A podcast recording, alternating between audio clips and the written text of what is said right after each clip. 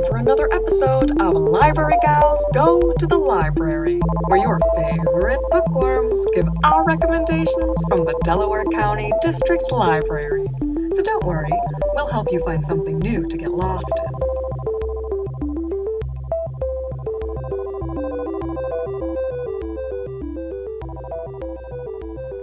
Hello and welcome back to another episode of Library Gals Go to the Library. It's July and we are well into the midst of our summer reading program.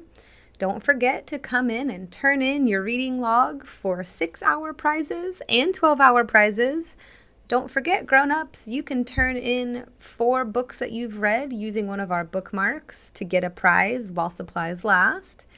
You can also get entered into a drawing for a night out at the CoHatch Theater in downtown Delaware. The CoHatch Working Space has a private theater and screening room where you and 30-some of your guests could get to spend a night out. That's our grand prize drawing for the Adult Summer Reading Program. Keep on reading and come and visit us. That goes until the end of July. Now that we're here in July, we have something special to celebrate. July is Disability Pride Month. This might not be something that you're aware of, but in 1990, the Americans with Disabilities Act was passed. That was on July 26th. This prohibits the discrimination against people with disabilities. Following this legislation, Boston held the first Disability Pride Day event in July of 1990, and Disability Pride Month was born. Since then, Disability Pride events have been celebrated in the month of July in cities including Los Angeles, New York City, San Antonio, Madison, Wisconsin, Brighton, UK, and Charleston, South Carolina. The list of participating cities continues to grow. Maybe we'll see Delaware on that list sometime soon. While disability pride and parades are a relatively new concept, the idea of disability pride is rooted in the same foundation as movements like the LGBTQ+ and Black Pride. In 2013, Chicago's Disability Pride Parade defined their mission in 3 ways: to change the way people think about and define disability, to break down and end the internalized shame among people with disabilities, and to promote the belief in society that disability is a natural and beautiful part of human diversity in which people living with disabilities can take pride. I think that's really great. The library really does strive to be inclusive for all members of our community, and that includes providing materials for and about people with different disabilities. This month we have some streaming recommendations from a great library resource called Kanopy. If you're not familiar with Kanopy, you have access to it with your library card, and it features full-length films as well as documentaries, television shows, and educational programming. There are lectures on Kanopy, a lot of great content. And if you happen to be an educator, you can include clips and a playlist from Kanopy to share in a classroom. Kanopy has done a really great job of highlighting films for Disability Pride Month, and I'm going to talk about a few of them that I think we might enjoy. The first is Born This Way. Born This Way follows a group of 7 young adults born with Down syndrome as they pursue their passions and lifelong dreams, explore friendships, romantic relationships, and work, all while defying society's expectations. Born This Way was a television show. I believe it may still be on the air. That is on AMC, but you can check out episodes on Kanopy and stream them at home. Next recommendation from Kanopy is Murderball. Murderball is a film about tough, highly competitive, quadriplegic rugby players. These men have been forced to live life sitting down, but in their own version of the full contact sport, they smash each other in custom-made gladiator-like wheelchairs. This tells the story of a group of world-class athletes unlike any ever shown on the screen. In addition to smashing chairs, it will smash every stereotype you have ever had about the disabled. Next is Deaf Out Loud. This new documentary special follows 3 predominantly deaf families as they raise their children in a hearing world. That one is executive produced by Marley Matlin. My Beautiful Stutter follows 5 kids who stutter, ages 9 to 18, from all over the United States and all walks of life, who, after experiencing a lifetime of bullying and stigmatization, meet other children who stutter at an interactive arts-based program, the Stuttering Association for the Young, based in New York City. Their journey to say finds some close to suicide, others withdrawn and fearful, exhausted and defeated from failed fluency training, societal pressures to not stutter, or the decision to remain silent. Over the course of a year, we witness firsthand the incredible transformation that happens when these young people of wildly different backgrounds experience for the first time the revolutionary idea at the heart of say, that it's okay to stutter. Finally, our last selection streaming on Kanopy for Disability Pride Month is Certain Proof, Students with Disabilities Fight for Inclusion in Public Schools. Over the course of 2.5 years, Certain Proof follows the lives of Kayla, Josh, and Colin, 3 children with cerebral palsy. Despite multiple disabilities, they fight to prove that they are able to learn and deserve to be taught. Colin finds no child left behind has exceptions. Kay combats harsh stereotypes inside middle school, and Josh faces continual doubt that he can learn at all. They and their families dare to hope in a striking testament to the complexity of the human spirit. And that is Certain Proof, all available streaming on Kanopy. If you need any help with Kanopy, you can contact one of your local library branches. We'd be happy to get you started on that. Kanopy can be watched from a smartphone, from your television, or from a computer. The next recommendations I have for movies that will give you new insight for Disability Pride Month, they're all on streaming subscription services. I know not everyone has access to these services, but if you do, seek these films out. They're all really excellent. The first recommendation from a streaming service is Crip Camp on Netflix. Camp Janed was a summer camp in New York in the 1970s that was described as a loose, free-spirited camp designed for teens with disabilities. For the teenagers, it was a place where they could really be themselves, away from the pressures of an ableist society. Beyond looking at the camp itself, the documentary shows the influence the camp had on people. Many of these attendees went on to become activists in the disabilities rights movement. This was really eye-opening, this documentary. I really loved seeing the footage they had, not only of all of the kids at camp, but what they ended up achieving after they left camp. It was really remarkable. I highly recommend Crip Camp on Netflix if you have access to it.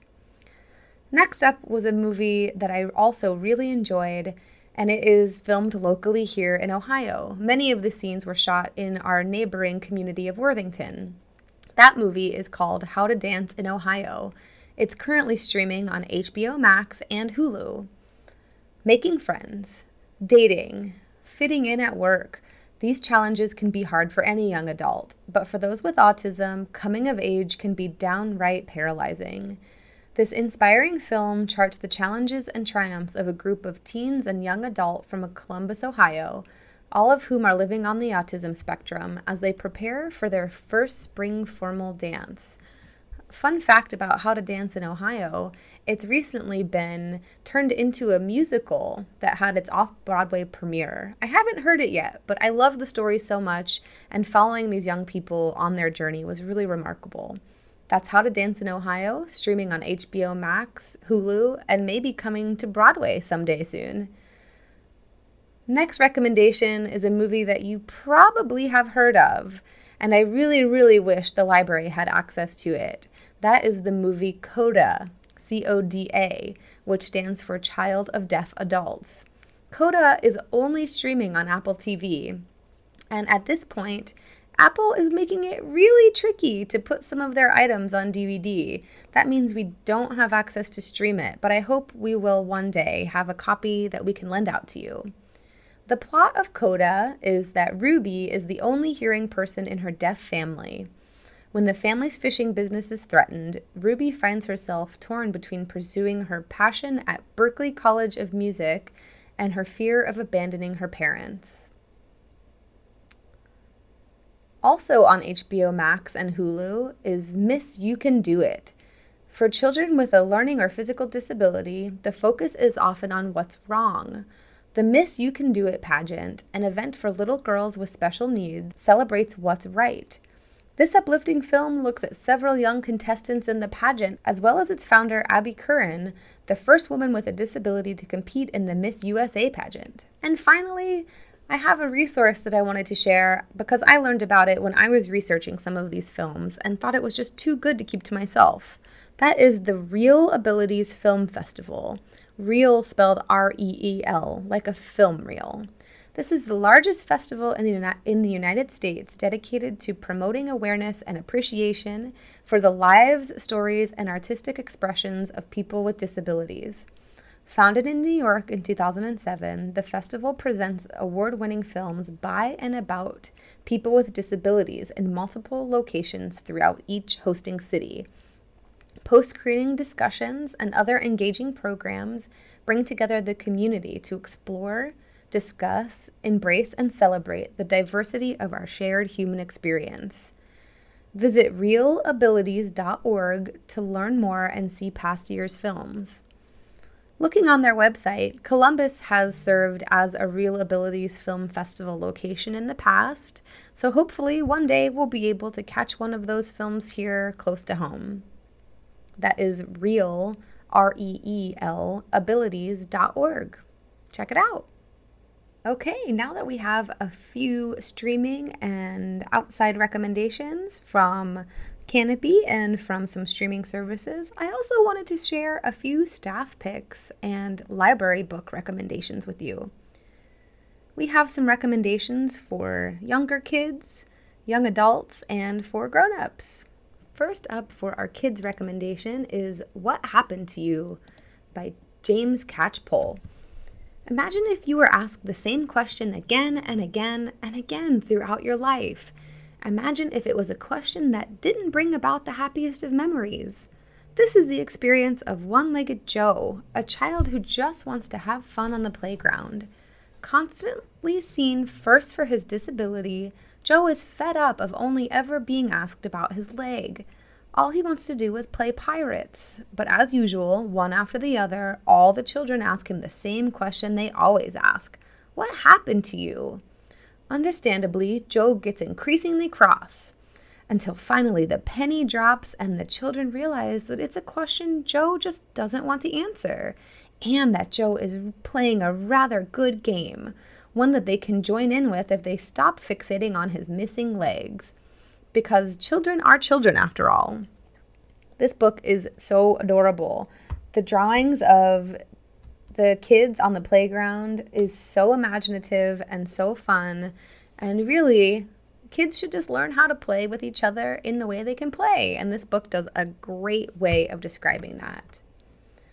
Next, we have Elephant and Piggy. This is a much-loved duo here around the library, and for Elephant and Piggy recommendation to get conversation started with your kiddos about disabilities and how to be more inclusive, we have Can I Play Too? In Can I Play Too, Elephant and Piggy are playing catch when a new friend asks to join in, only he's a snake, and it is hard to play catch without arms. After a few tries, the group figures out a way to include everyone in the game. Alice in our youth services department here at the Orange Branch says, "This book is really sweet, plus it's Elephant and Piggy, so you know kids will love it." That's absolutely right, Alice. Next, for a recommendation for younger kiddos, we have Allie and the Sea Stars. Allie loves to dance, sing, and act, but she had never thought of putting on her own show until her neighbor asks, "Why wait?" Immediately energized, Allie gets to work. There's so much to do before showtime, choosing the right musical, auditions, rehearsals, costumes, and set design. Allie can do anything with her family and friends. In this book, Allie is in a wheelchair, so kids will get to learn more about kids in wheelchairs being just like them. Now we have a little bit older recommendations for kids who are reading chapter books and want to know more about different abilities and how those work for different characters. This is Avon Green Sleuthing Machine by Dusty Bowling. Third grader Avon Green has been solving mysteries for a whole month, cracking such cases as the mystery of the cranky mom. But can this perceptive detective solve two cases at the same time? First, her teacher's lunch bag disappears, and then Avon's great-grandma's dog goes missing. Fortunately, since Avon was born without arms, all the arm cells went to her super-powered brain instead. At least that's her theory. That's Avon Green's Sleuthing Machine. And finally, we have The War That Saved My Life, another chapter book for kids. This one is by Kimberly Brubaker Bradley. This one is historical fiction. It takes place during World War II. A young disabled girl and her brother are evacuated from London to the English countryside during World War II, where they find life to be much sweeter away from their abusive mother. This book was also very, very sweet. The main character does have some disabilities, but she also is put into a very difficult situation when she has to leave her war-torn home. She has a challenging relationship with her mother, and the book shows how she goes from being an angry and frightened child to being accepted and accepting of others. I really enjoyed that one.